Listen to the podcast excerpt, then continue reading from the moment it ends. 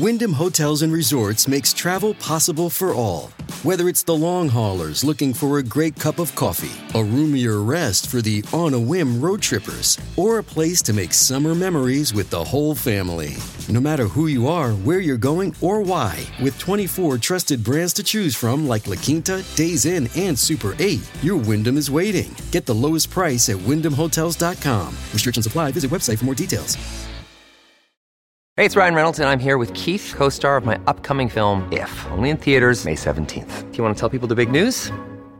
All right, I'll do it. Sign up now and you'll get unlimited for $15 a month in six months of Paramount Plus Essential Plan on us. Mintmobile.com slash switch. Upfront payment of $45 equivalent to $15 per month. Unlimited over 40 gigabytes per month. Face lower speeds. Videos at 480p. Active Mint customers by 531.24 get six months of Paramount Plus Essential Plan. Auto renews after six months. Offer ends May 31st, 2024. Separate Paramount Plus registration required. Terms and conditions apply if rated PG. Hello, everybody. This is Marshall Poe. I'm the editor of the New Books Network. NBN listeners like to read books and buy them. So we thought we'd tell you that right now, our friends at Princeton University Press are having a remarkable site wide sale. You can get 50% off books, including ebooks and audiobooks, with the code 50, F I F T Y, at checkout until May 31. You can save some real money on Princeton University Press books. I encourage you to go there and check it out. Welcome to the New Books Network. Hello. Welcome to the New Books in Caribbean Studies podcast. I am your host, Ari Barbalat. Today, I am blessed to be in dialogue with Dr. Fran- Suzanne Francis Brown. She is an honorary research fellow at the University of the West Indies Museum. We will be discussing her new book, World War II Camps in Jamaica Evacuees, Refugees, Internees, Prisoners of War, published in Kingston, Jamaica by University of the West Indies Press, 2022. Suzanne, I'm tremendously grateful for your availability for this conversation today. I appreciate being able to to speak with you, Ari. To begin, please tell us about yourself. Where did you grow up? What formative events in your life inspired your interest in this book? Uh, I grew up, I was born in Kingston, Jamaica. I grew up there uh, to parents who were from uh, from Kingston and my mother from the what we call the country, so from rural Jamaica. And I think uh, that that is an important um, aspect in terms of just an interest in the, the, the wideness of the Jamaican heritage and culture. Uh, extended family is important in Jamaica, and children often get uh, to spend holidays with um, with family in the country. So that's also been important my family prioritized education, and I had a, an interest in reading and especially in stories rooted in history and culture. Um, my interest in the local heritage and in the camps came out of a range of exposure and experiences. I was a child of independence, which in Jamaica came in 1962. Before that, we were a colony of, of Britain. Uh, but I had also the opportunity um, of my first degree in England and some exposure to Northwest Europe. I worked in journalism for regional and South focused agencies. Uh, and I decided to pursue heritage studies uh, when I came as a mature student at the postgrad level at the University of the West Indies in, in Jamaica. And that led to a PhD in history. So the topics that I have chosen in those situations really relate to the multiple layers of history overlapping uh, within the UWI Mona campus and as it relates to Jamaica and the Caribbean and a sense of the depth of those layers and yet the lack of active memorialization or underlying connection to a knowledge of those parts of the local history. So I would say those things have informed um, my interests and the work that I've done. What message do you hope to convey to readers in this book? I think I think I want to to try and identify and help to fill some of the absences that um, have become plain to me in the work that I've done um, on the heritage and history of of Jamaica, and particularly in relation to this period, this um, 1940s period in our history. Uh, I think those absences include the under-recognized um, contribution and connection to the, the World War II conflict specifically. Um, includes recognition of some of the impacts of the colonial condition, not only in terms of governance, but also personal people's participation, self perception, engagement, and sense of agency. And I also hope to flag and fill some of those gaps with relation to this period. What are the primary themes in this book? Um, I think that the Jamaican and Caribbean connection or contribution um, was more significant than has been generally acknowledged. That these camps are part of the island's history and heritage and warrant acknowledgement in that regard. And that large events and populations can leave a light footprint for, for various reasons. What would you like listeners to get out of our dialogue today? Um, I think an appreciation of the greater nuanced history of World War II in this part of the Allied periphery, uh, specifically the possibility of reclaiming aspects of this specific part of Jamaica's history and heritage with wider connections to the very, very displaced populations and to the wartime context locally and broadly and a sense of those being events that affected people and not just armies or nations. I think those are the, the things I would like to bring out. What can you tell us about the male internment center and the women's internment camp in Jamaica? What were the similarities and differences between these? So I would say that in in some ways they were very similar. Um, the but the male internment camp was a more formal, um, more uh, traditionally military facility. Uh, it was set up first. It was in place in very early in the in World War II and had its first population um, of actually persons who had fled Europe, uh, sought refuge in the Caribbean, and who um, were nonetheless, because they were German or Austrian, they, because they were considered enemy aliens, um, were brought in at the very beginning of the war and interned. Um, and the, the camp grew uh, and eventually ended up with a, a very varied population. It ended up with these persons, many of whom, or some of whom were Jewish, and, and some of whom were other persecuted nationalities who had ended up in in Jamaica and in the other parts of the Caribbean because it actually took population from other parts of the British West Indies. Subsequently, a number of persons from who were interned, Germans and Italians who had been interned in British West Africa, were brought to Jamaica and were um, kept in that camp. And many of those, or several of those, were persons who had families. And the families were split up for the first about three years that they were in Jamaica, and the men were kept in the internment camp.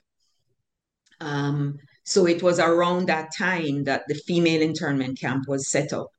It was set up in downtown Kingston. It was not a purpose built facility the way the, the male camp was. Um, and it was not considered that it, it required military oversight in an ongoing way. So it was it fell more under the police than it did under the army. Um, so it it in in that regard was um, a little less rigid and strict than um, the male camp. The male camp also extended um, really from the start of the war uh, and increasingly into 19 the, the 1942 period. Um, it included a number of uh, German, mostly German, some Italian um, sailors and merchant mariners who had been taken from, from ships in the Caribbean and, and in the near North Atlantic. And so it, it was this very, very diverse population of persons who were um, merchant mariners, but in, in the German terms, sort of quasi state operatives and, and some of them Nazi and persons who were civilian internees who had been professionals operating in West Africa or in Jamaica and who had been brought into camp. And so these populations sort of um, sat side by side in the male internment camp on the military aegis uh, over the period of the war.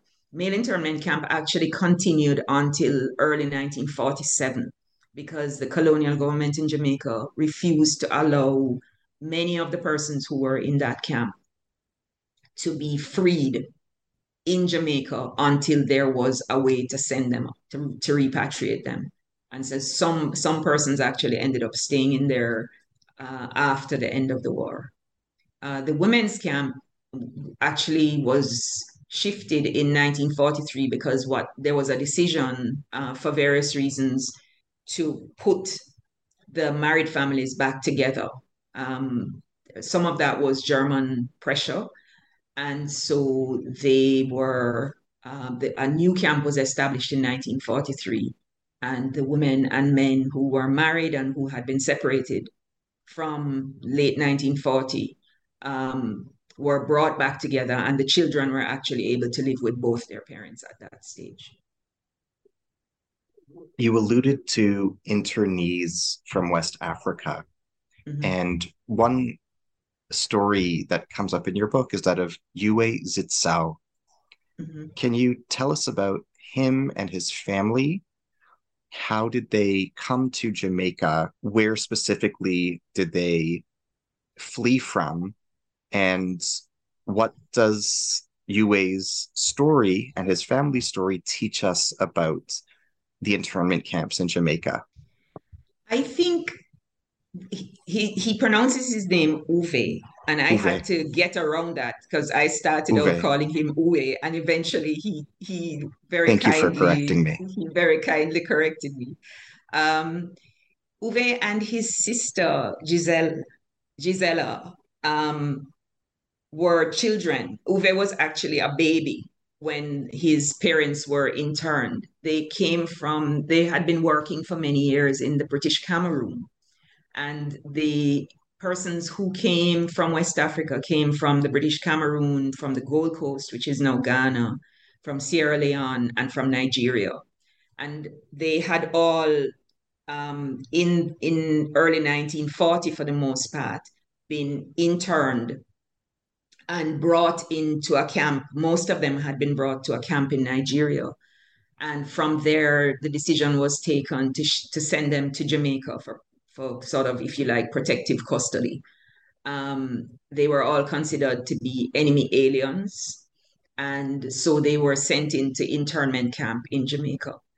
And Uwe actually, I met him um, through an email he sent to the University of the West Indies Mona Library, seeking information if there was anybody who could tell him anything about uh, the camp that he had he had lived in as a child.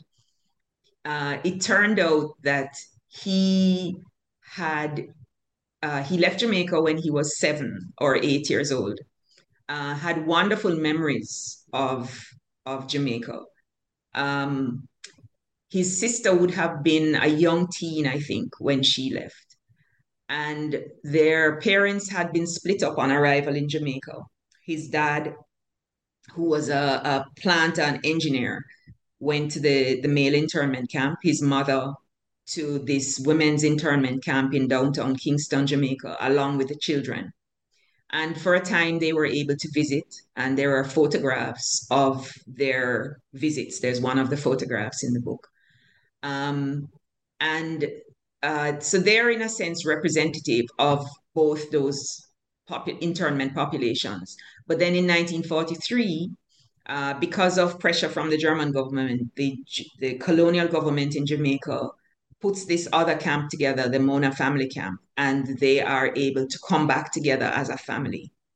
And his recollections and the interviews that he did with his parents really helped to enliven the reports that were available on these various camps um, through various sources, and to some extent um, through the, the, the, the British um, archive, but also, and I think very importantly, through the, the Swiss um, Federal Archive, the Swiss were protecting power for um, the internees and prisoners of war in Jamaica. And so they had regular reports that were kept on the various camps. And so what I what I was privileged to have was not just those Swiss reports, but also um, personal experience uh, in relation to this camp from from from people and particularly from from this person who had experienced um, or had close connection to the experience of all of those internment camps. And and Uwe Uwe has really stuck with me. He's been he's been really helpful in terms of providing information. He's been fascinated by the process. Uh, he's been wanting to do his own research, and he also was able to assist in terms of um, having someone to whom he's related do some um, some transcription, some some translation of uh, some of the German documents, the documents in German from from those um, Swiss reports. They, the, the reports were in English, in German, and in Italian, um, and you know it was it was good to be able to have access to at least some of the non-English uh, reports as well as the English reports. Can you tell us about the Mona family camp in more detail? Um, sure. What did married families experience there? Uh, when was it established? Who was kept there? What were conditions like there? Can you describe any additional personal stories of individuals who were there? Um, the Mona Family Camp was established in September, October uh, 1943 the men who had the married men were actually allowed to go first uh, to help prepare the camp. Um, and the one of the one of the persons, I think it was the the um, person from the YMCA aid office, was uh, who had gone in that period in 1943, said that the the main concern that the women had uh, was that after three years, the children would really be hard for the men to take. Um, but I think there was just a lot of joy at the ability to be back together as families. Um, the camp was in a very it was in a very good location. The Swiss um, the Swiss consul in Jamaica or vice consul in Jamaica uh, reported in I think it was October of 1943 on the on the preparations that had been made. So it was a relatively small camp. It was under 200 people, including the men, women, and children. There, there were families, but there was also single women. So any single women um, from the women's camp were carried over to the family camp and had their own um, barracks section. Uh, it was a fairly salubrious climate. It was actually the back end of Gibraltar camp, which was taken over, was buffered off, um, fenced, etc., off from the, the back of the Gibraltar camp and taken over by the military. So it was run as a military camp. But the entrance was not through Gibraltar camp, it was a separate entrance. And uh, the the climatic conditions were good. There was a lot of space that was given to them. I think there was an effort, given that the that in a sense the, the, the final push for that camp had come through concerns by the German government about the conditions at the women's camp in Jamaica, which had been very crowded and very hot. It was in Kingston, in the city um, I think there was an effort to to make sure that the conditions for the families in the camp was as were as as positive um, as could be accomplished. So, for instance, while the buildings were barracks buildings, there was an effort to create apartments, if you like, um, in those barracks in, by in the way the barracks were were separated, so that people had their own space. Um, Uwe said that the, the there were things like the, the the officials turned a blind eye to the fact that the the um, the residents um, or the detainees in that camp made special arrangements with the persons in the kitchen so that at 11 o'clock every day they had a special coffee uh, availability so they could go and have coffee at that time, which I think would have been perhaps a, a very sort of European tradition. And they were allowed to do things like that. So there was, it wasn't, um, they, they weren't as rigid, I think, as they could have been in those circumstances. They had a community garden. Um, they had they kept rabbits. Uh, Uwe's dad was one of those who helped to build a community oven so that they could bake breads and so on that they wanted. And, and they were actually able to sell some of the produce um, of their garden to local market persons uh, from the nearby Papine area uh, and use those funds for comforts, for special for special items that that they might want. So um, I think in in the context of uh, of a camp in that circumstance, I think they did they did relatively well, and they were I think for all the camps in Jamaica on on the whole, uh, forced labor was not an, an issue. Uh, persons were required to participate in the male female camp and the married family camp. Persons had to participate in their own care. Uh, and to a large extent, I think the, the, the officials tried to involve them in managing the facility to the extent that was possible. Um, yeah. What new insights does your book reveal about Gibraltar Camp? Can you elaborate? I think I think what the book does in terms of Gibraltar Camp is to try and pull together the information um, available on the reasons why persons were brought to Jamaica, on who actually came, on the way in which they lived, um, on the the sorts of conditions and concerns um, that may have occurred, but also on on who the people were. And one of the things that I was very interested in was the extent to which it was possible for persons to interact with the Jamaican population, whether the local community or the broader Jamaican population. Um, Gibraltar camp was a colonial camp, colonial office camp. So it was a civilian camp. Um, but persons were required to live in, they were required to, to sleep in the camp. They were uh, required to, uh, you know, have their meals and so on there. They could go out, and over time, the the the sort of regulations and so on for persons being able to to interact or to go out into the local community meant that basically they could go out anytime from 8 in the morning until 10 or 11 o'clock at night um, and on occasion with special permission uh, overnight.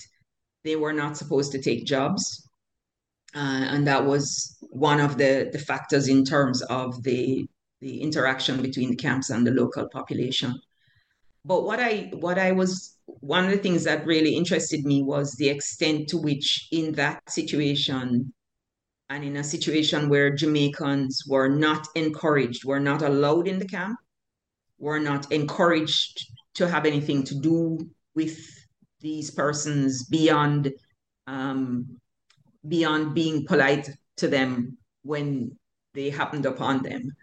Uh, the extent to which relationships nonetheless developed to the extent that I could find them. And so being able to to find persons who had connections with the camps over time, um, being able to to look out for stories relating to how Jamaicans related to the camp, uh, the extent to which people knew people in the camp.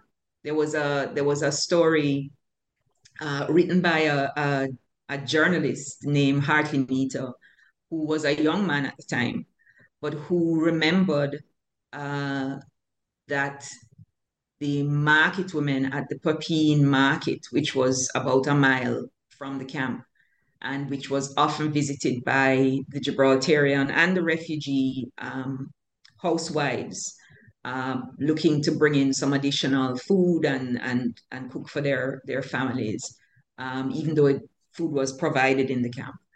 Uh, that at the end, when in 1944, when the Gibraltarians were going back, that the the market women and the Gibraltarian women were hugging in the market and crying and saying goodbye.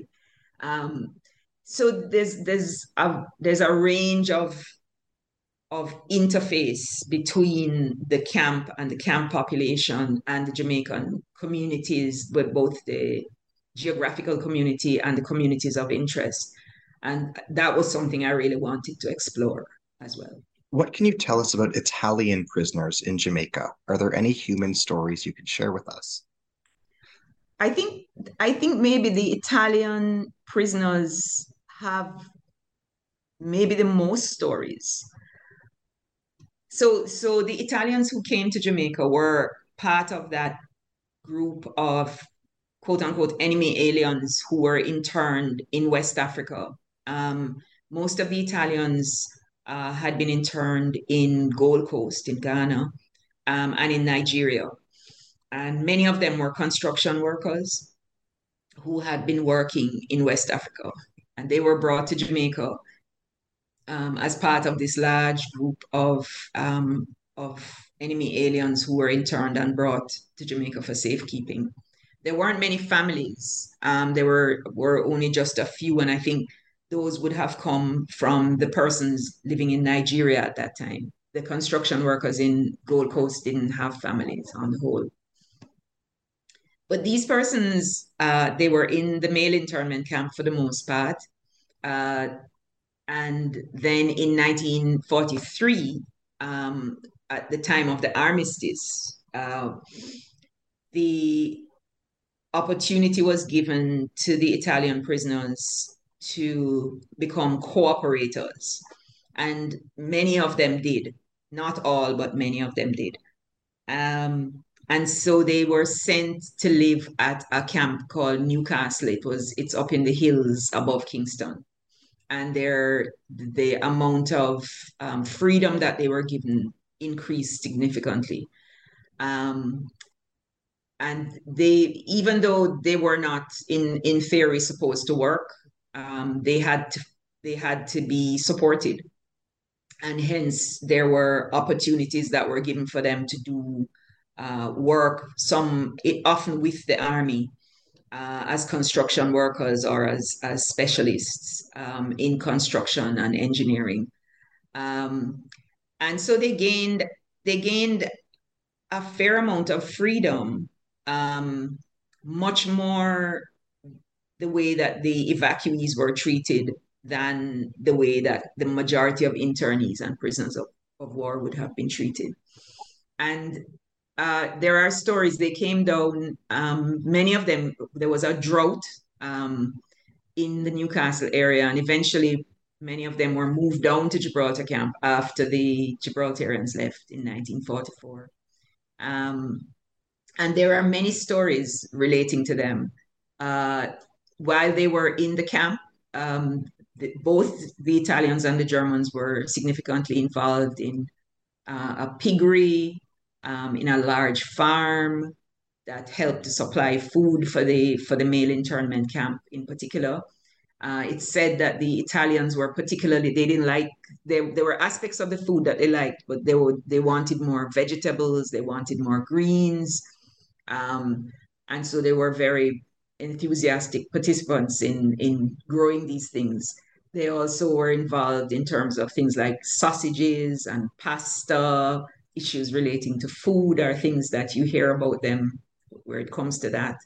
Um, the the making of crafts, some of which um, some of which were bought by people, um, and and some of which come up in stories but when they when they moved out of the camp and and in the camp they were also considered the more well behaved persons um, the less likely to cause um, in in the camp.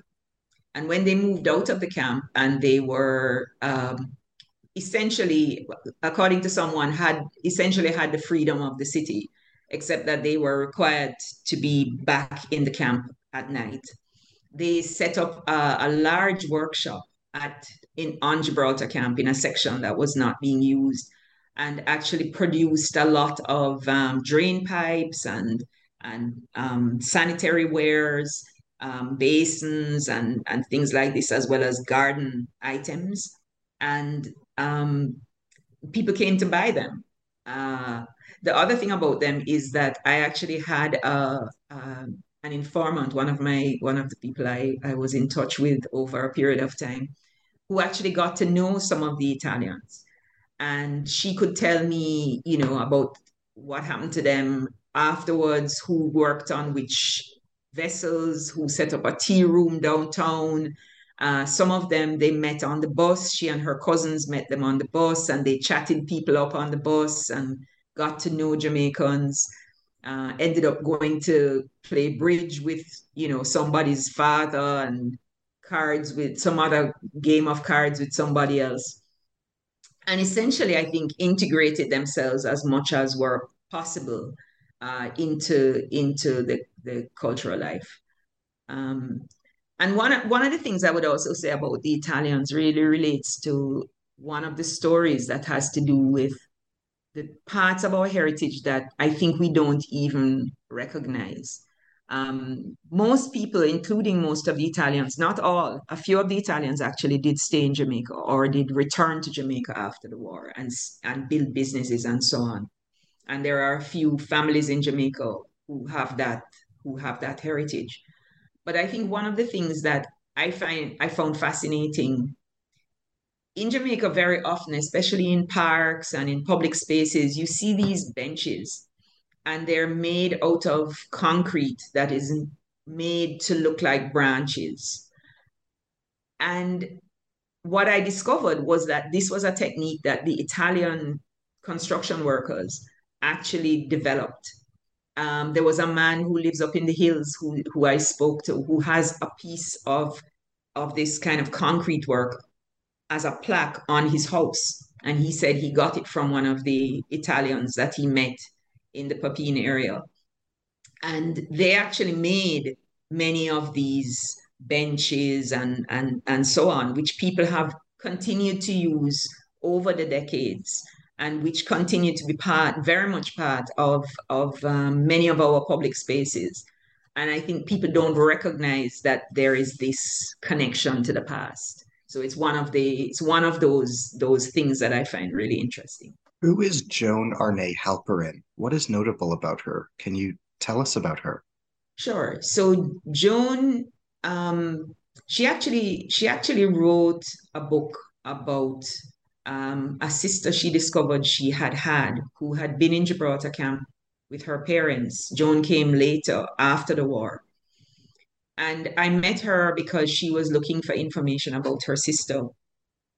Um, so her sister uh, died in Gibraltar. Well, she died in the hospital, but she died um, when she was four. Uh, there was an accident um, on the camp that involved uh, her dad had a bicycle and, and the child was on the bicycle and, and there was an accident.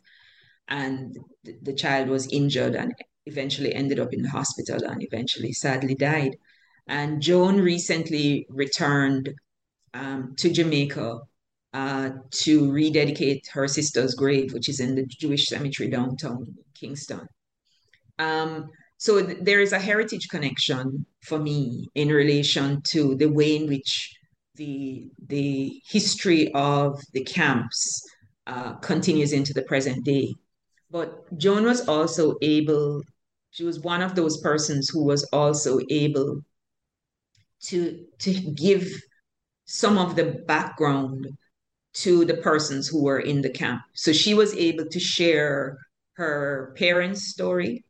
And she actually interviewed and, and allowed me access to an interview that was done with her mother, um, who was able to shed some of the light on the Polish uh, Jews who came as refugees and took some of the space that was free in Gibraltar camp because fewer of the Gibraltarians than had been expected did come to the camp.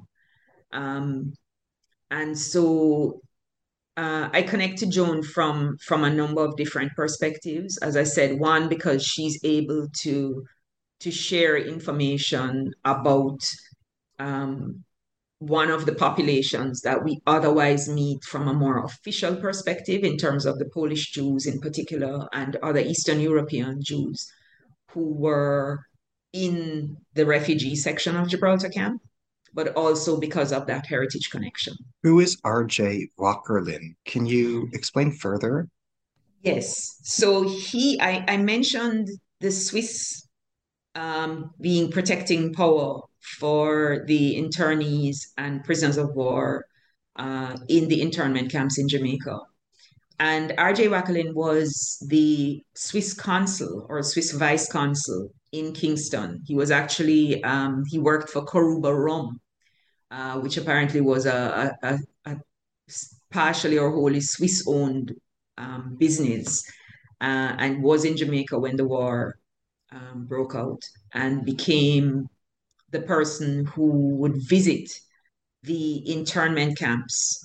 Um, and so there are reports uh, that were crafted by him uh, to be sent to the to the Swiss um, authorities, um, and they related to all the various populations of the internment camps. And when they so he he visited regularly visited the male internment camps, um, male internment camp, and his wife um, was allowed to visit the female internment camp, the women's camp. Uh, and then when the married families camp or the Mona family camp was established in 1943, that both of them visited. And so through the work that he did, um, there is access to a lot more information on the camps, the way the camps were operated, who was in the camps. Uh, he, for instance, lists at one point um, the, the names of all the vessels, uh, the, all the merchant sh- um, ships which were captured and whose crews were ending up in the male internment camp. Um, they, he gives information about, or he and his wife give information about uh, the the food that the internees were were provided with on a regular basis, down to literally pounds, half pounds, and ounces in terms of the diet that the persons had. Uh, he gives information about the games and the mental health, uh, about the farm, about educational opportunities, libraries, what books were there, so there is a, a great deal of information provided in the reports that Wakerlin and his wife did, which really enable uh, a far greater understanding and appreciation of who was in those camps and what their life was like. Who was Inez Skeptor Baker? Can you tell so, us about her? Yes, I would love to tell you about her. So she um, she I actually also met via email uh, somewhere when I was doing my PhD in the early in the early part of that period. So I, I would have met Uwe around via email around 2004, 2005. Uh, Anthony Lara, who was one of my uh, Gibraltarians around 2005, 2006, and Inez somewhere in that same period. So she got in touch with me um, looking for some information. I think one of the methodologies that I used um, was every now and again I would write something about what I was doing and and send it as a letter, say to the Gleaner. And if they published it very often, I would get some hits from people uh, who had in some way been involved in the camp and who would offer information or could confirm data or or, or so on. And one of the things that was fascinating about her was uh, she signed, I think she signed the email Regina um, Baker. And so I went and looked up the Dutch um, lists that I had uh, for persons who had been in Gibraltar camp among the, the refugee groups. And I found I found her family. And when I wrote her back, she said, Yes, if I hadn't given you my first name, you wouldn't have found me.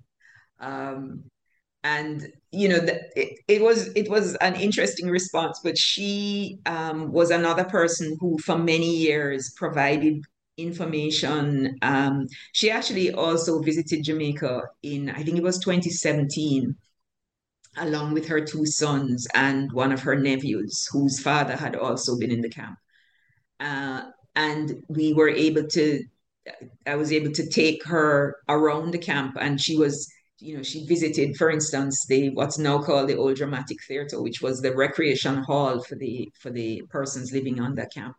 And she said she remembers performing there, and so there's a picture of her kind of kicking up her foot uh, on the same place where she would have performed as a, a, a young girl. So she was she would have been about I think ten or eleven when she came to Jamaica.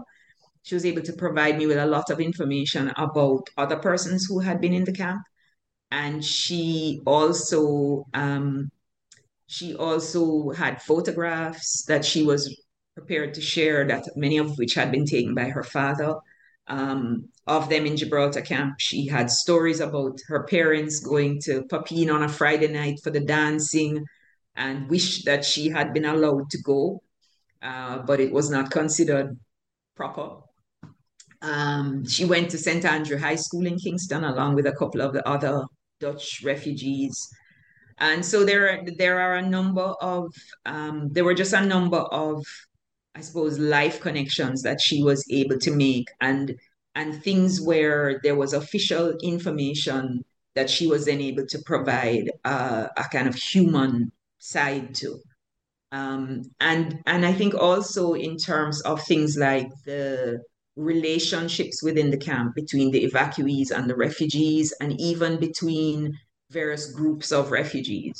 So there were the there was the Polish and Eastern European group who came early in um, 1942 and then the Dutch came 42, 43, and were quite different populations. Um, and so issues relating to the relationships within the camp, she was also able to help shed light on that. One of the things that's also fascinating is that I one of the persons, one of the Jamaicans that I spoke to, remembered being on the what was then the tram to Papine from St. Andrew High School and seeing these um, these refugee fellow schoolmates, but knowing that even though you could say hi to them, you couldn't go into the camp because Jamaicans were not allowed in the camp and they were under the protection of the governor. And so, you know, there was there was this issue in relation to to interface, which also emerged from those connecting um, bits of, of interview and bits of information that I was able to get. But that is is another of my um, my real uh, information providers and persons of interest over many years. Who is Miriam Sonzer Stanton? So, Can you contextualize her for us? So she was one of the Polish refugees. She would have been, I think, probably about 18, 17 or 18 when she was went to Gibraltar camp. Um, and uh, she actually wrote a book and there, there are a couple of persons um, from various of the refugee groups who have actually written down their their recollections and their stories. Miriam was one of them. I never met her, but I met her niece um, a few years ago. She visited the, the UWI Museum, and I know Jamaicans who knew her and who continued to be in touch with her.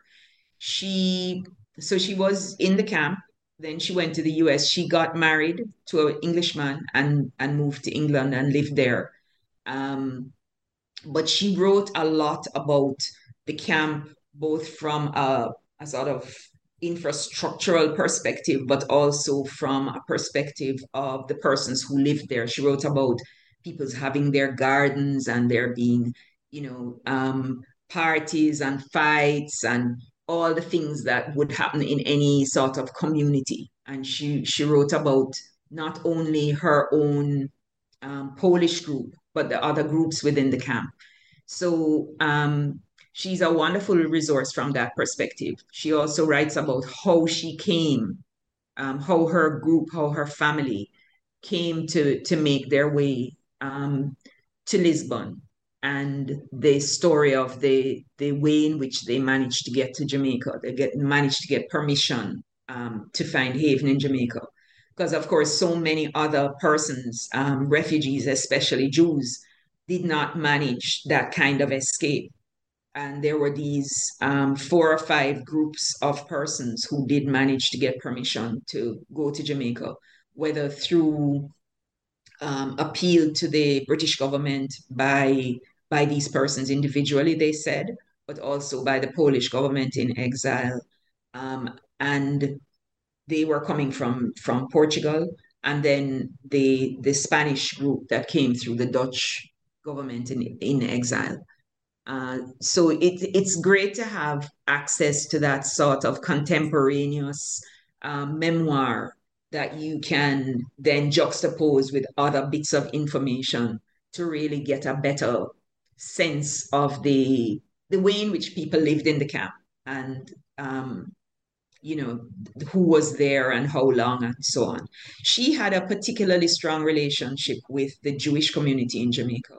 Um, she got to know a number of the families. Uh, when her grandmother died, there was this outpouring of support. She was buried in the the same um, Orange Street Jewish Cemetery where this child that I mentioned um, uh, Joan's, Joan's, sister, was also buried. Um, and so Miriam is interesting from that perspective because many of the Poles um, speak to a bad experience at the camp. They were, many of them were angry that they weren't able to work, that they had to stay in a camp. They, many of them argued that they had not been told the conditions under which they would be there and many of them were people who wanted to work and wanted to contribute, wanted to fight, wanted to be there. And so they weren't happy. But she, her, and, and many of them said that they, they weren't happy about the Jewish community in Jamaica. But she she shows a completely different side, and there are a number of other persons who show a completely different side in terms of that part of the story, um, and who speak to the connections that were that were made individually. What can you tell us about Ernest Ray? Can you tell his story? So Ernest Ray is uh, the Jamaican of these people that, who who were mentioning, and Ernest Ray was the he started out as the manager of Gibraltar Camp. So the, the when Gibraltar Camp was established in 1940, um, there were two English um, directors in commandants, as they were called, um, very inappropriately, I think, but as they were called, in quick succession. And in both, for both of them, Ernest Ray was the was their assistant, was their deputy.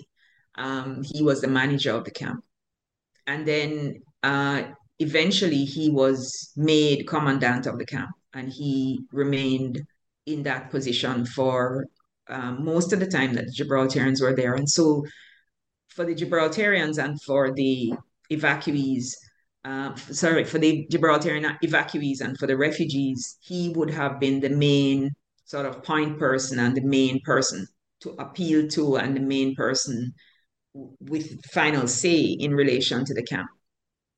Um, he was he before he went to Gibraltar camp. He was deputy mayor of Kingston. Um, uh, he played cricket uh, there is information relating to him. And he brought his family, I mean, his family came onto the camp, and I interviewed both his children, who were teenagers uh, at the time living on the camp. Um, they, I, I basically tried to interview everybody I could find who who was still around, uh, who could who could tell me their experiences of the camp. Um, but Ray Ray comes up many times. Um, because of course when people were happy or when people were not happy uh, the man in charge is is the person who who you're gonna uh, relate to and who you're gonna hear about and so his name his name is very frequently called in relation to to happenings on Gibraltar camp. What can you tell us about Martin Aub? Who was he? Why is he noteworthy? Martin Martin Obb came, he was a German Jew, was married to um, his his wife was not was not Jewish, uh, and he fled Germany um, before the war, and actually went to Sierra Leone uh, to seek refuge, and ended up interned in Sierra Leone. He was a doctor. Um, and he was sent to Jamaica um, for internment when the German and Italian um, civilian internees were sent in 19 in late 1940. But he was a special case because, of course, he had actually been um, he had actually come to Sierra Leone for refuge. He wasn't working there, but he ended up in the male internment camp um, as uh, as an internee. He was he along with um, other uh, Jewish internees and some Jamaican detainees and a few others um, who had a bad relationship with uh, some of the German population of the male internment camp were held in a special compound. So they, they the male internment camp ended up having a number of compounds.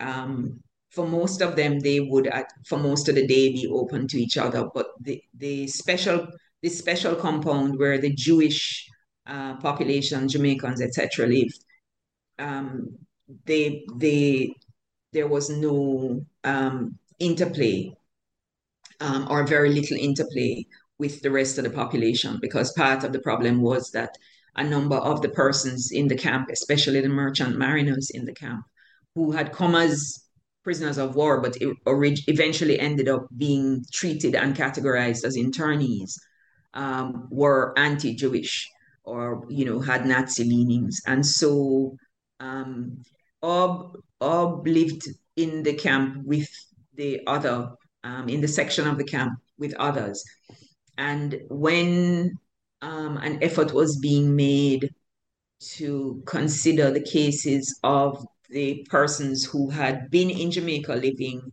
um, when the war started and who many felt ought not to have been interned with others who were considered as enemy aliens.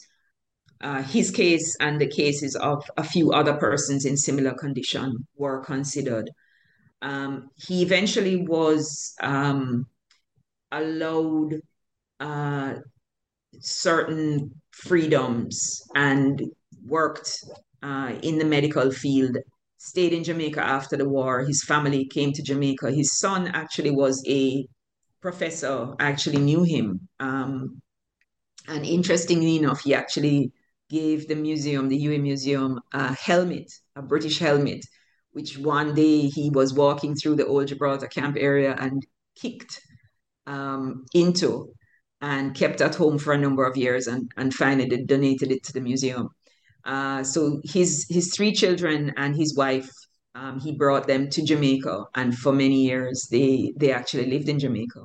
What is also interesting about Obb is that he wrote again. Uh, this is this in this case, as unlike Miriam Stanton, uh, unlike David Cohen and a number of others, he wrote an unpublished manuscript of his story, and there is a copy of it in the in the um, Library and Museum of the the St Andrew um, Girls' School in Kingston, and I was able to access some of that, and so that also helps to kind of interleave in more material relating to his experience um, before, but also when he came to Jamaica. You point out in the book that Jamaica's national stadium, which was built to host the 1962 Central American and Caribbean Games, was built over top the male internment camp. What does this teach us about processes of oblivion and amnesia in post World War II Jamaica regarding events that took place during World War II, in particular in regard to internees in the country? I think it goes back to one of those things I mentioned about why I, what struck me about um, these absences that exist um, in our country, and that I think I think very often exist in places where persons have been discouraged or not encouraged to participate in their own um, in their own lives and decisions um, under a colonial under a colonial situation and have therefore haven't engaged with things as important to them.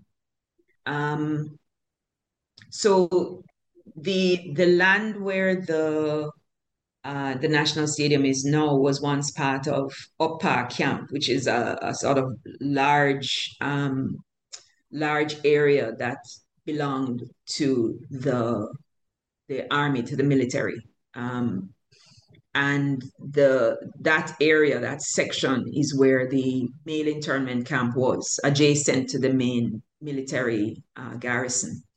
And um, when the when independence was coming, or and they they were looking to build the national national stadium, um, the authorities purchased this land, this this number of acres of land from the military uh, for the purpose of creating the national stadium. And by that time, actually, a number of the the structures from the male internment camp had already been pulled down, but there certainly was at least one large structure still left um, because there was a, an ad in the paper which actually shows this structure um, and one is able to get a sense of the of the sort of size and scale of it uh, and material and so on. And there was a the, this ad related to the pulling down of this structure so that the the the site would be clear for the building of the national stadium. Um, i think the thing is that there is only there there is only a small part from from from how I look at it from the pers- from within the the current boundaries of Up Park Camp.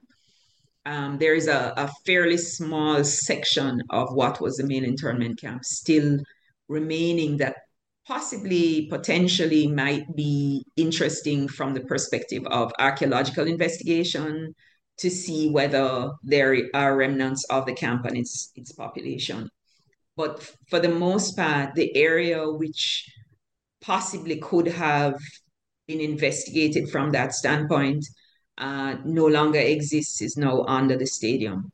So I guess it's it's a it's a loss of possibility in terms of, I guess, academic investigation of these camps.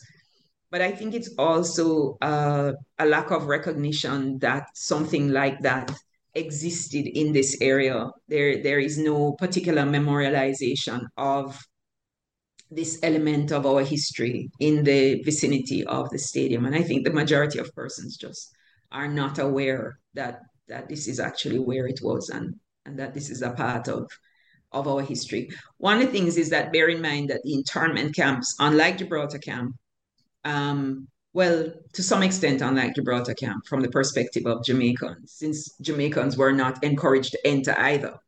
Um, these were not spaces that that welcomed or or allowed um, engagement with the, the local population. So, you know, this is this is one of the this is one of the things that that um, that emerges. But um, this camp was there. There were people who spoke about it. I came across a few um, recollections of persons who remember seeing the these little pink people, as some of the children remembered, working in the fields. Um, these would have been some of the internees and and um, and originally prisoners of war who worked in the in the farm on the farm growing cabbages and so on and so forth and those are some of the things that are that people have a kind of visual recollection of. But there is there is nothing to to remind us that this was there. There it's mostly not there anymore. There is one monument inside of the um, Up Park Camp, inside of the, which I believe marks probably one of the extremities of the male internment camp, and that is a monument to Sir Alexander Bustamante, who was our first prime minister, who was actually detained within that camp um, for activities considered inimical to the security of the of the state during during the war. He was a politician and a labor leader, and he spent over a year in in the that special section of the camp that I mentioned, where there were a number of Jamaicans detained, as well as the Jewish popul- the Jewish refugees, the Jewish internees, and so on. Um, and that is actually marked. Uh, that's the only thing that's there um, as it relates. There, there is really nothing else that as it relates to the to the camps.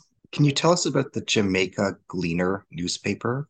You quote it and cite it, cite it frequently. What kinds of perspectives and opinions did it espouse?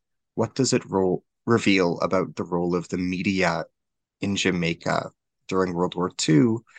What does it teach us about the history of journalism in Jamaica more broadly? I think I quote I quote the Gleaner a lot. Um, there were there were a few um, consistent media houses uh, operating in Jamaica during World War II. The Gleaner has actually been around since 1934. I'm sorry, 1834. Um, it's our longest standing, it's our newspaper of record. Um, and it uh, published consistently daily during the entire period of the war. Um, and I think that's that's the main reason. It was also a formal um, media outlet uh, with the the sort of um, perspectives and frameworks and structures that uh, traditionally have been held by many media houses.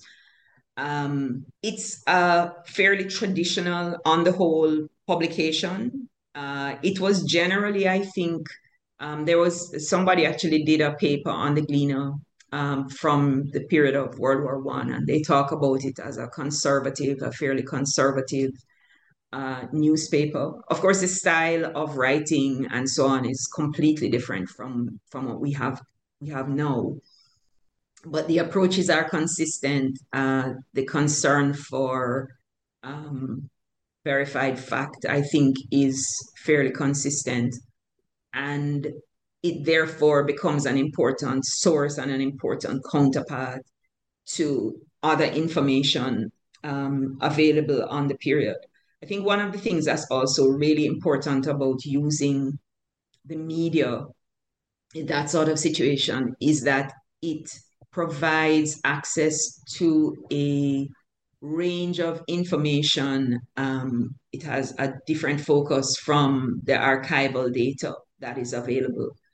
And I think that's really important if you are interested in the people who are participating in a situation beyond just the official level. Um, you know, the Gleaner, the Glean, what the Gleaner had included the letters to the editor, um, which were a, a wonderful way of incorporating people who wouldn't normally be considered um, quote unquote important in the sense of the media scope. Um, and there are letters from people in Gibraltar camp, for instance, several times over the period complaining or thanking or extolling. Um, there are ads for persons who took part in competitions and won small prizes. There is an ad that I found uh, for somebody wanting a Gibraltarian man to come and do some work, uh, even though employment was supposed to be off the cards.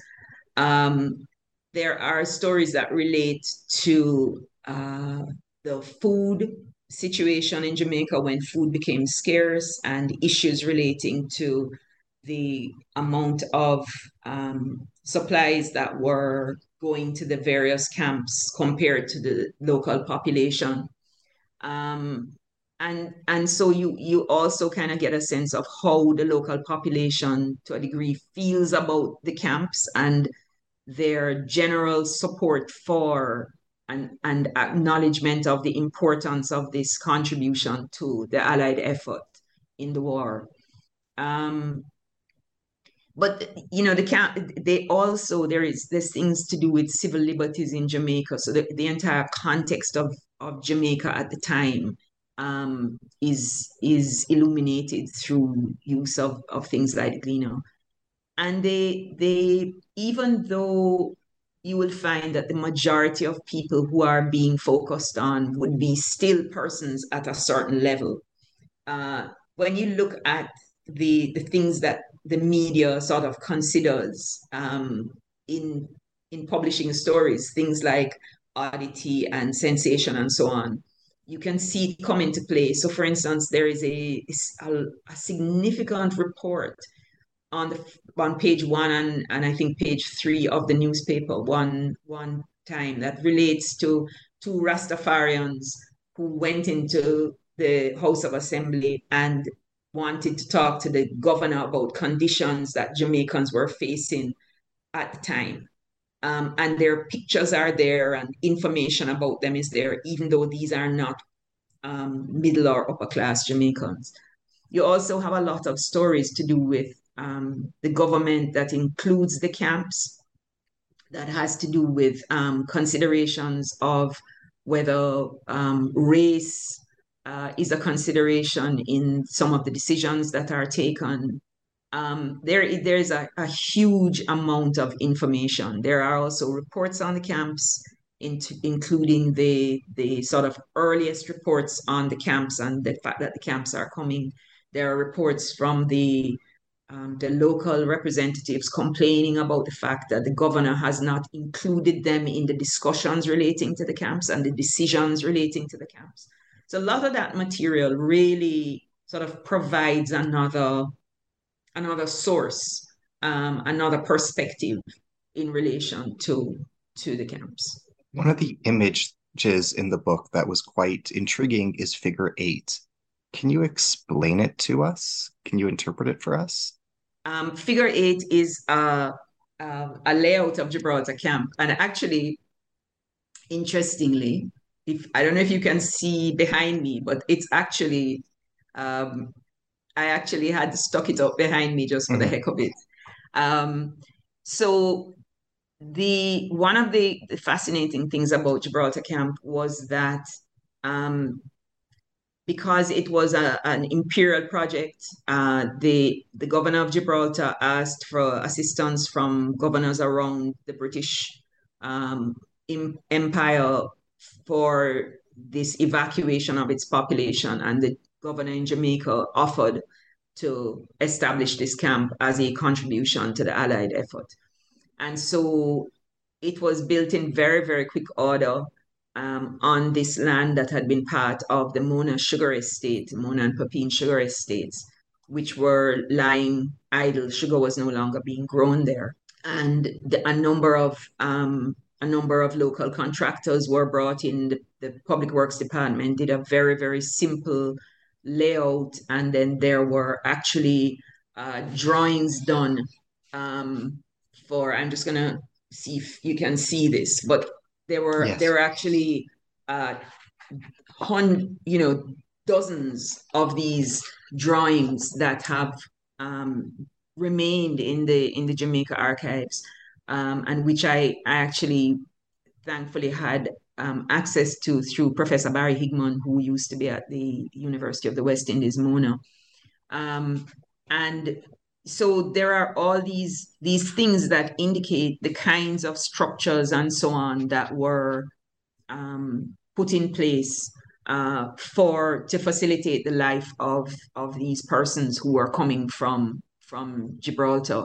At one stage, there was also um, an effort to get uh, persons from Malta to also um, to also come, but there was resistance um, from that population. Uh, so the the camp was built. Um, originally, it was meant to just be on one level and the the original population that it was meant to to deal with was a population of about 4,000 persons. And then uh, while the building was going on, the they were asked to extend that first to seven and then to 9,000 persons. And so the camp was built on two levels um, of the land.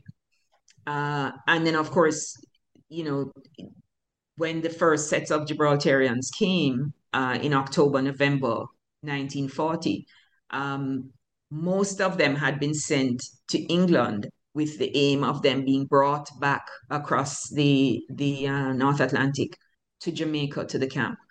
But because the conditions of the submarine warfare, etc., were so poor, uh, the decision was taken not to send them. And so it was only two shiploads of persons who came direct from Gibraltar who actually originally were located in the camp on the upper level of the camp. So this figure eight is a PWD layout of Gibraltar camp uh, as it existed. And it actually also allows um, a sense of what remains. So you can tell from these drawings what um, the university has actually continued to to use or to maintain uh, of those buildings, which which ones are still there. And there there has actually been there was a small um, exploratory uh, archaeological dig in the in the area of the camp, which found a few relevant artifacts. And you know the hope is that it may be possible in the less the less exposed or the less um, the less affected areas that have been less affected by building to still do some more of that kind of work and this kind of information the, the layout etc actually allows us to know where where things were. And one of the interesting things i should add is that that existed for gibraltar camp. It didn't exist for any of the other internment camps. Uh, so the male internment camp, there is a lot of information about it, but there was very little existing in terms of how it actually was laid out. Um, the women's internment camp, the married families camp, uh, Uwe Zitzau, who we who we mentioned earlier, was a wonderful. He he generously um, assisted with redrawing all of those um, camp, well, not the male, but in terms of the women's camp and in terms of the married families camp, in in redrawing how they actually were when he and his family were there, so that it, even though they there were not PWD layouts for them, they it's been possible to to sort of get a sense of of how they laid out. Can you interpret for us figure 21 and 21A? Can you explain what these images depict for our listeners who might not be able to see it themselves? Uh, what is presented in these images?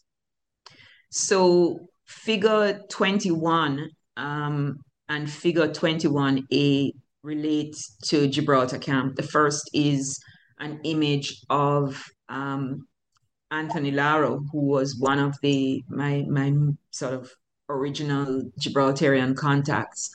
Uh, at a monument which was um, which was created within the Mona campus site of the University of the West Indies in the area where Gibraltar Camp was. And it's a monument to Gibraltar Camp. Um, and in the picture, uh, Anthony is with the then uh, campus principal, Professor Elsa Leo-Rhynie, uh, for a dedication of, of that monument. And that was in 2007 and I, I Anthony Anthony's is a wonderful story. He came to Jamaica literally. I got a call from the public relations office of the University of the West Indies Mona campus to say that there is this man who is looking for his grandmother's grave. He's from Gibraltar, and since I'm doing work on Gibraltar camp, is there any possible way I can help him? So I met Anthony. Uh, he had been all over the place looking for his grandmother's grave his grandmother, Elizabeth Epsworth Lara, had been um, on in the in the camp. She was an old lady. Her son, Anthony's father, had not come because he most of the people who came to the camp were either children under the age of 18 or older persons if the men, if they were men, they were mostly over 40, and if they, if not, they were women and, and children. And so her son had been left behind because he he had just turned 18. And in 1944, when they were to, scheduled to return, she died just before the ship left. And so his father never knew that his mother had died and was on the pier waiting for her to come off the ship. Uh, and that is when he discovered that she had died. And Anthony said his father never got over it and always wanted to come to Jamaica to find his mother's grave. And so, um, through various persons and, and all sorts of wonderful interactions, he was able to, to locate his mother's, his grandmother's grave. And uh, had it retombed. And he said when he came, he actually wanted to exhume her body and take it back. But when he discovered the condition in, in which it was found and so on, he was happy to leave leave her here. Um, but he wanted to be part of some memorialization. And I was at the time on um, a heritage committee on the campus, and we wanted to put up a monument. And the two things sort of gelled and so he had he had rock of gibraltar quarried um, and polished in gibraltar. Um, he had we did the research on the names of persons who had died while they were in jamaica. We wanted to put the names of persons who had been born also but that proved a little bit more problematic. Um, he had you know he had this thing inscribed and then he shipped it from Gibraltar to London. And when it got to Jamaica, it, and then on to Jamaica. And when it got to Jamaica, he got on a plane and came here for two days so that he could lay a wreath at the memorial. And so this is this picture, um, figure 21, shows him with the, the principal of the campus at the time at this monument, which is in the Gibraltar camp area of of um, of the UWI Mona campus. And then figure 21A uh, is, is more recent when in 2019, the mayor of Gibraltar uh, visited Jamaica as part of uh, a, a, link with the mayor of Kingston. So the mayor of Kingston went to, Jamaica, to Gibraltar, the mayor of Gibraltar came to Kingston. And they um, came and we gave them a tour of Gibraltar camp of the of what's left there and took them to the to the monument and so on. Um, there were there are a number of heritage signs that have been put up, and so this is her um, standing beside one of those heritage signs that marked the entrance to uh, what was then Gibraltar camp and what is now a part of the UWI Mona campus. In your title, you outline categories of persons who made their way to Jamaica prisoners of war, internees, refugees, and evacuees. What do these terms specifically mean? How do they apply to different groups of people in Jamaica during World War II? It's really an important question because I think it has a lot to do with people's self concept, especially for the evacuees. So, evacuees are basically persons who have been required, usually by their governments, to leave their homes for whatever period of time and in whatever um, situation and and and um, state. And the Gibraltarians, um, there was this major evacuation, and so these persons were required to leave because of concerns about threats to what was then a, a major sort of strategic center for the for the British in particular and the Allied in, in World War II.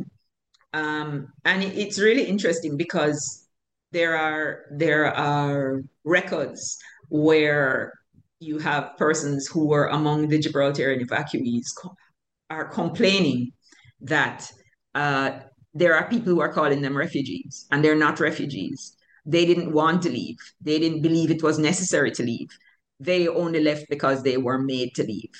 Um, so the distinction between the evacuees and the refugees really relates to the fact that the refugees, for the most part, um, recognize a need to leave in the face of threat. And it may be that their their um, there are group situations um, and they're they're there as part of groups, but it also, in a sense, is a in a in many instances an in an individual um, move, an individual recognition of threat and the need to the need to move. Um, so they so you, in Gibraltar camp you had um, you had the Gibraltarian evacuees. There were very few Maltese, but there were mainly the Gibraltarian evacuees. Um, persons who the government had made arrangements with the colonial government in Jamaica to um, accept and care for these persons. And it was a very paternalistic sort of situation because a vast majority of them were women, uh, girls, and young and other children, male children as well. Um, and and there was they they really wanted to keep them sort of contained, and the the Catholic Church was very involved in their um, in their care and, and monitoring uh, while they were at Gibraltar camp. And then you had the refugee population, which came in subsequently through arrangements that often had been made by their countries. But these were groups of people who had, for the most part, left individually or as families and ended up grouped together and came to Jamaica as groups. So the Polish and Eastern European groups and the various um, groups of Dutch refugees also. Um, and then in the internment camps, uh, you had the internees, and in the end, the majority are categorized as internees.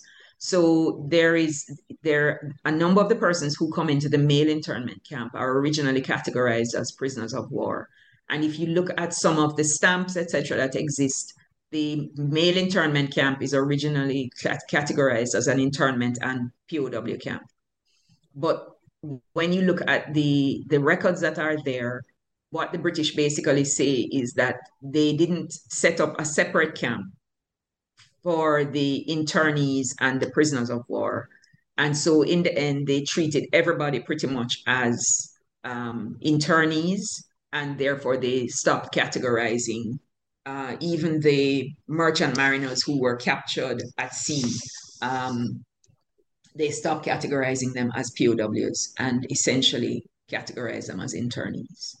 So internees are persons who um, have been basically locked up because they're considered a possible security threat.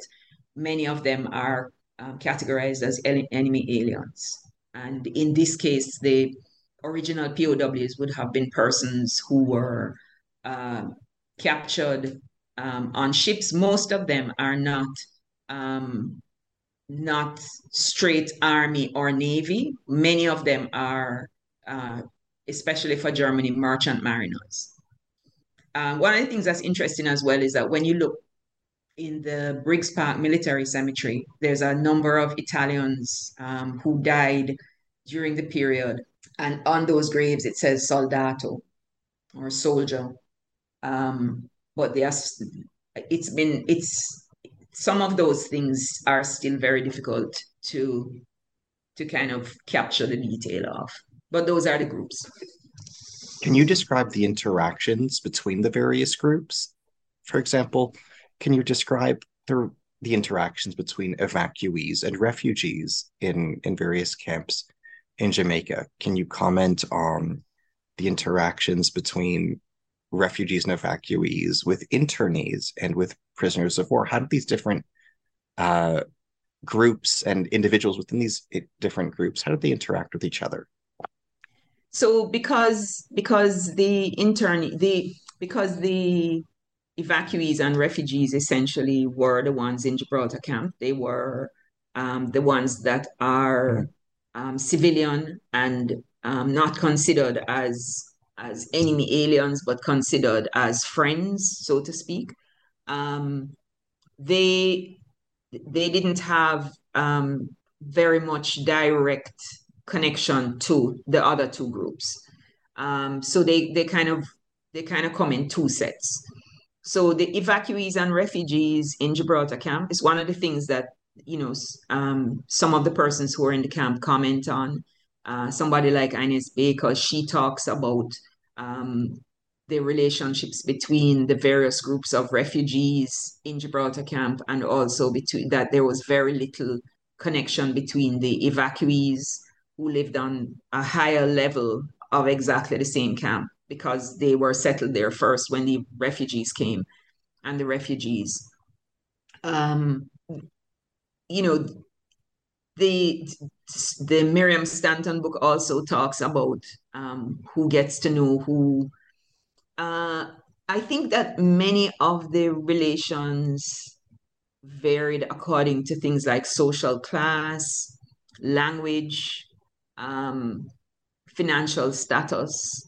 Uh, the the refugees and the evacuees at Gibraltar camp shared the camp. They shared all the facilities of the camp. The regulations were the same um, but they were culturally fairly different.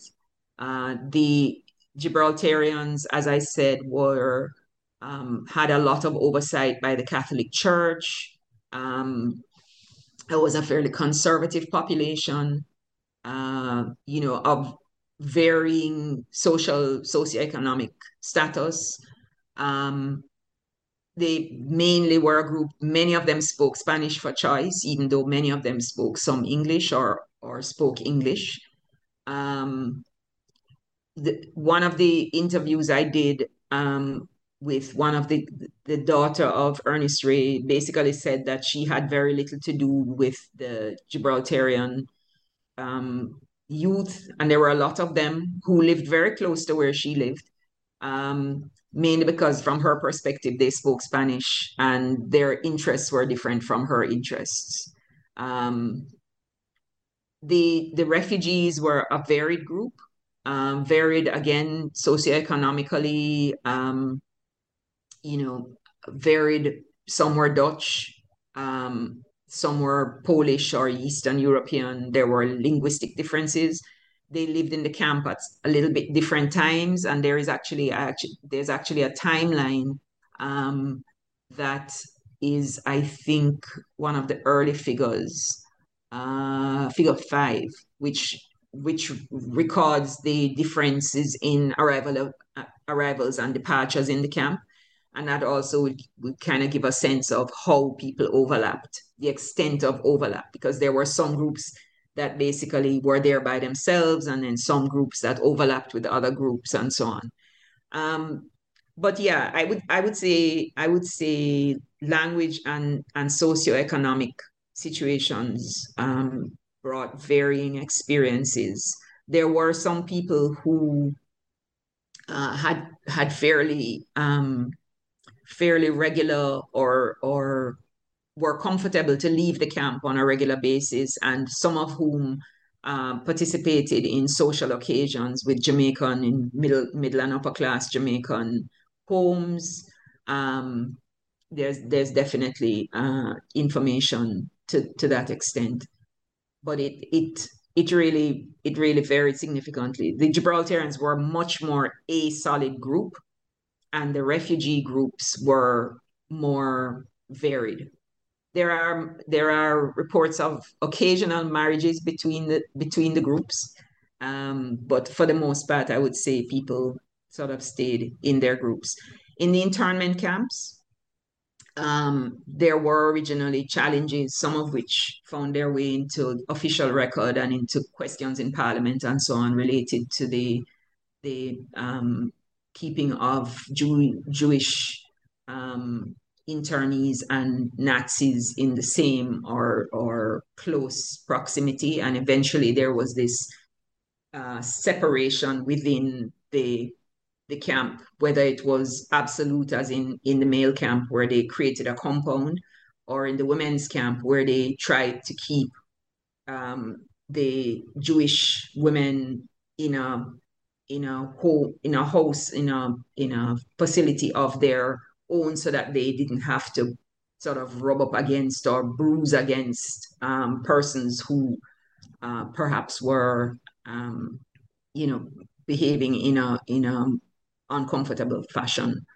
Um, so yeah, the the relationships the relationships varied varied a lot, but it had a lot to do with the infrastructure and the timing of the, the various populations.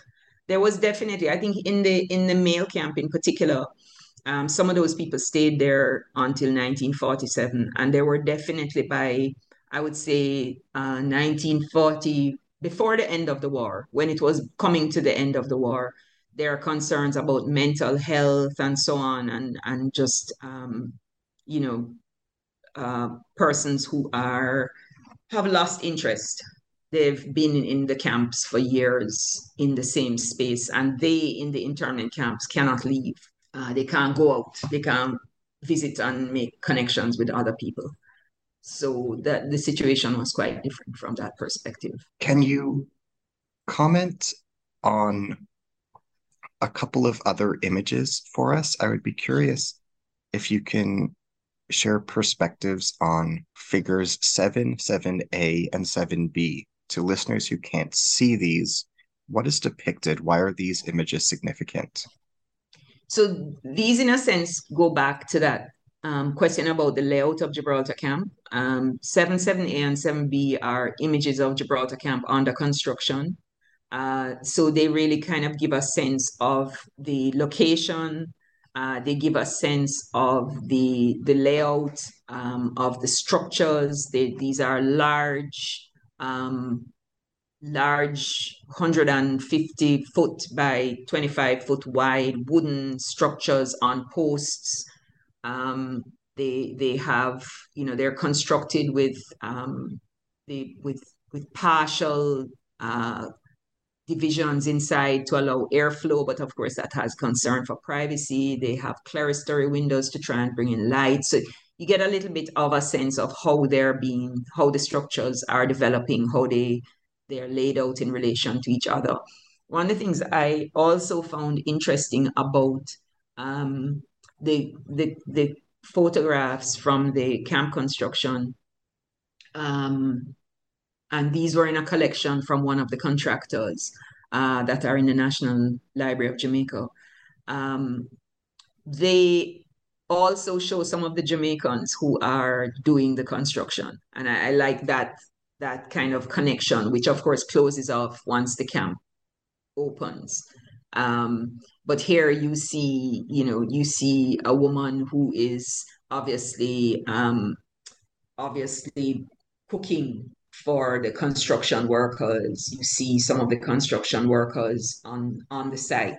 So I, from my perspective, it's interesting from that point of view in terms of the the sort of connection of the local population to this site from which they were then uh, largely mm-hmm. barred. Mm-hmm. Can you comment on other islands in the Caribbean that hosted refugees and internees and evacuees.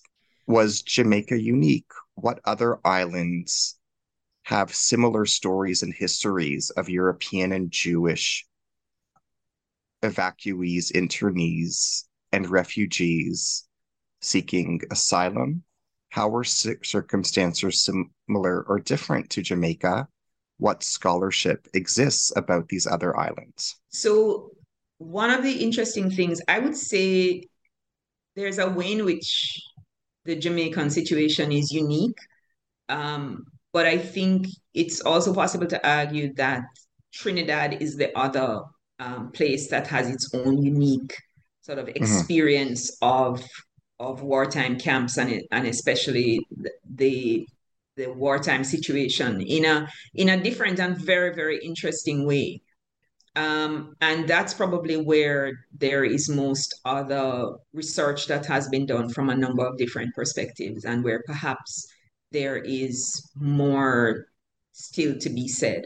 In relation to the other, most of the other um, then British West Indian territories, uh, most of them who had persons interned interned as enemy aliens for the most part um, were sending those persons to Jamaica. So most of them ended up, there were persons from Guyana, persons from British Honduras, now Belize, um, and a number of other um, places in the British West Indies ended up in internment in Jamaica.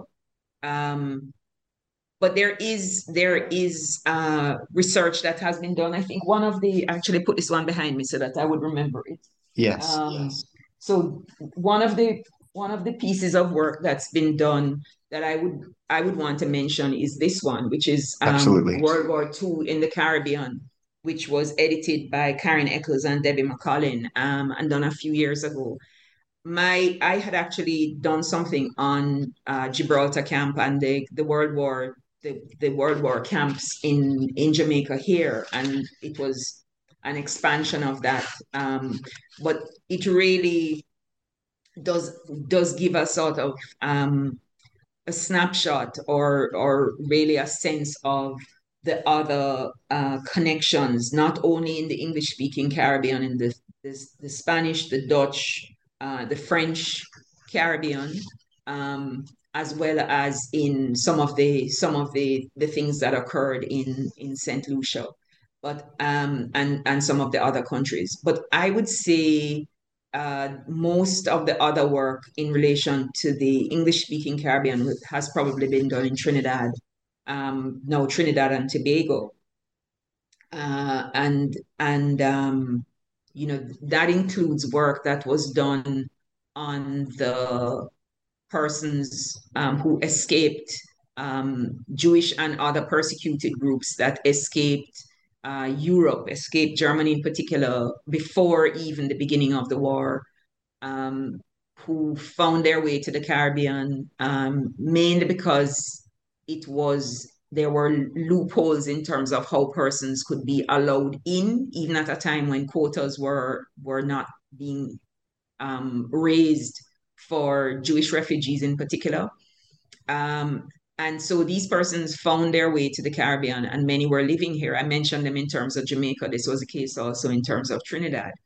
And of course, these groups ended up in many instances, not all, but many instances, in turn because they were enemy aliens. So even though they were themselves escaping um, the Nazi uh, situation in Germany, they were born in Germany or born in Austria, and they therefore were being picked up as enemy aliens.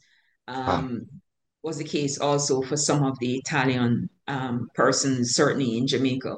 But there has been work done in in Trinidad and Tobago relating to um, groups of persons who were uh, interned, um, groups of these persons who self-identify as refugees and who were nonetheless um, interned as enemy aliens in the camps. Trinidad is also important, I think, and also interesting um, because so many of the, there was so much um, sinking of vessels in that area, especially on the time when the German submarines were uh, in full flight in the Caribbean. Um, and so there they also in Trinidad are camps of um, you know both uh, sailors who have been taken off vessels that have been sunk by the British Navy, etc., as well as um, there's an American, there's a set of there's an American camp at one stage in Trinidad as well as there is in Jamaica. So there are there there are a lot of things going on in Trinidad.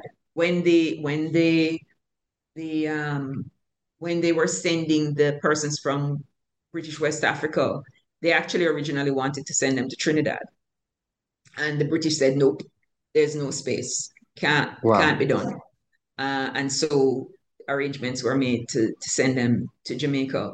For the Dutch, similarly, there was um, there was a that was one of the places that was identified as possibly um, a transit point for Dutch refugees. And the British said there's just there just isn't any space. There are way too many people um, already in camps of one sort or another here in in uh, in Trinidad. So I think Trinidad is is probably um, the other place in the British West Indies of the time um, that has that that probably has the most the widest range of um, of untold or or less told stories. But I think that you know the the, the World War II in the Caribbean um, and the Caribbean book really kind of begins to to sort of open the pages on on what is there and what um, scholarship is underway where that's where that's concerned. This interview has been a tremendous blessing and honor. As we bring our dialogue to a close, can you tell us about your current research? Where has your attention gone since the completion of this book? So I would say that the my my interest I I won't lose I will never I don't think I'll ever lose an interest in in this in particular because of the number of persons who have made it such a kind of personal journey um, as well as as as a sort of journey of scholarship. Uh, but you know when when I when I started looking at Gibraltar Camp, um, when I originally before I did my PhD on on Gibraltar Camp, um, I did my master's in heritage studies at the university campus, and mm-hmm. I I mentioned this kind of multi layered history that is overwritten on the site, and of which the World War II camp is a part. The other part that um, the other part that is there, um, virtually cheek and jowl with it, is the history of um, these two sugar sugar estates, um, Papine and Mona, which um, were operating there for um, since sort of the mid 1700s.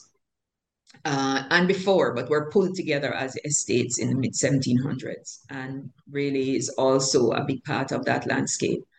And you know, my my interest in in these sort of absences also extends to these areas because our plantation history is also a history of enslavement um, up until the you know 1834 1838 and beyond.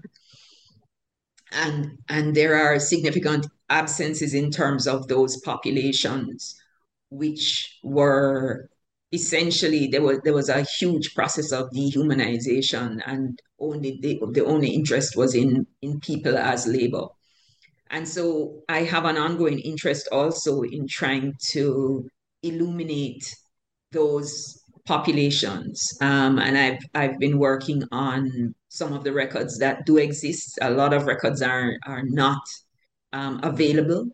Uh, so that also goes back to trying to bring I, I think this is my sort of journalistic roots, trying to to seek out some of these um, possible records and see how they can be sort of interleaved and interwoven in order to to shine light on on these people and spaces. Um, so th- th- this is what I'm. This is what i am now. Um, I've now turned my my focus my focus to, but it comes out of, as I said, um, my my early interest in all of these various aspects of this amazing multifaceted multi-layered site at, at the uwi Mona. thank you this research that we've been discussing is extraordinary and i'm certain your forthcoming research will be no less extraordinary Thank you, Ari. I appreciate it. To our listeners, I'm your host today on the New Books Network, Ari Barbalat. Today I've been in dialogue with Dr. Suzanne Francis Brown. She is an honorary research fellow at the University of the West Indies Museum. We have been discussing her new book, World War II Camps in Jamaica Evacuees, Refugees, Internees, Prisoners of War, published in Kingston, Jamaica by the University of the West Indies Press 2022. Thank you.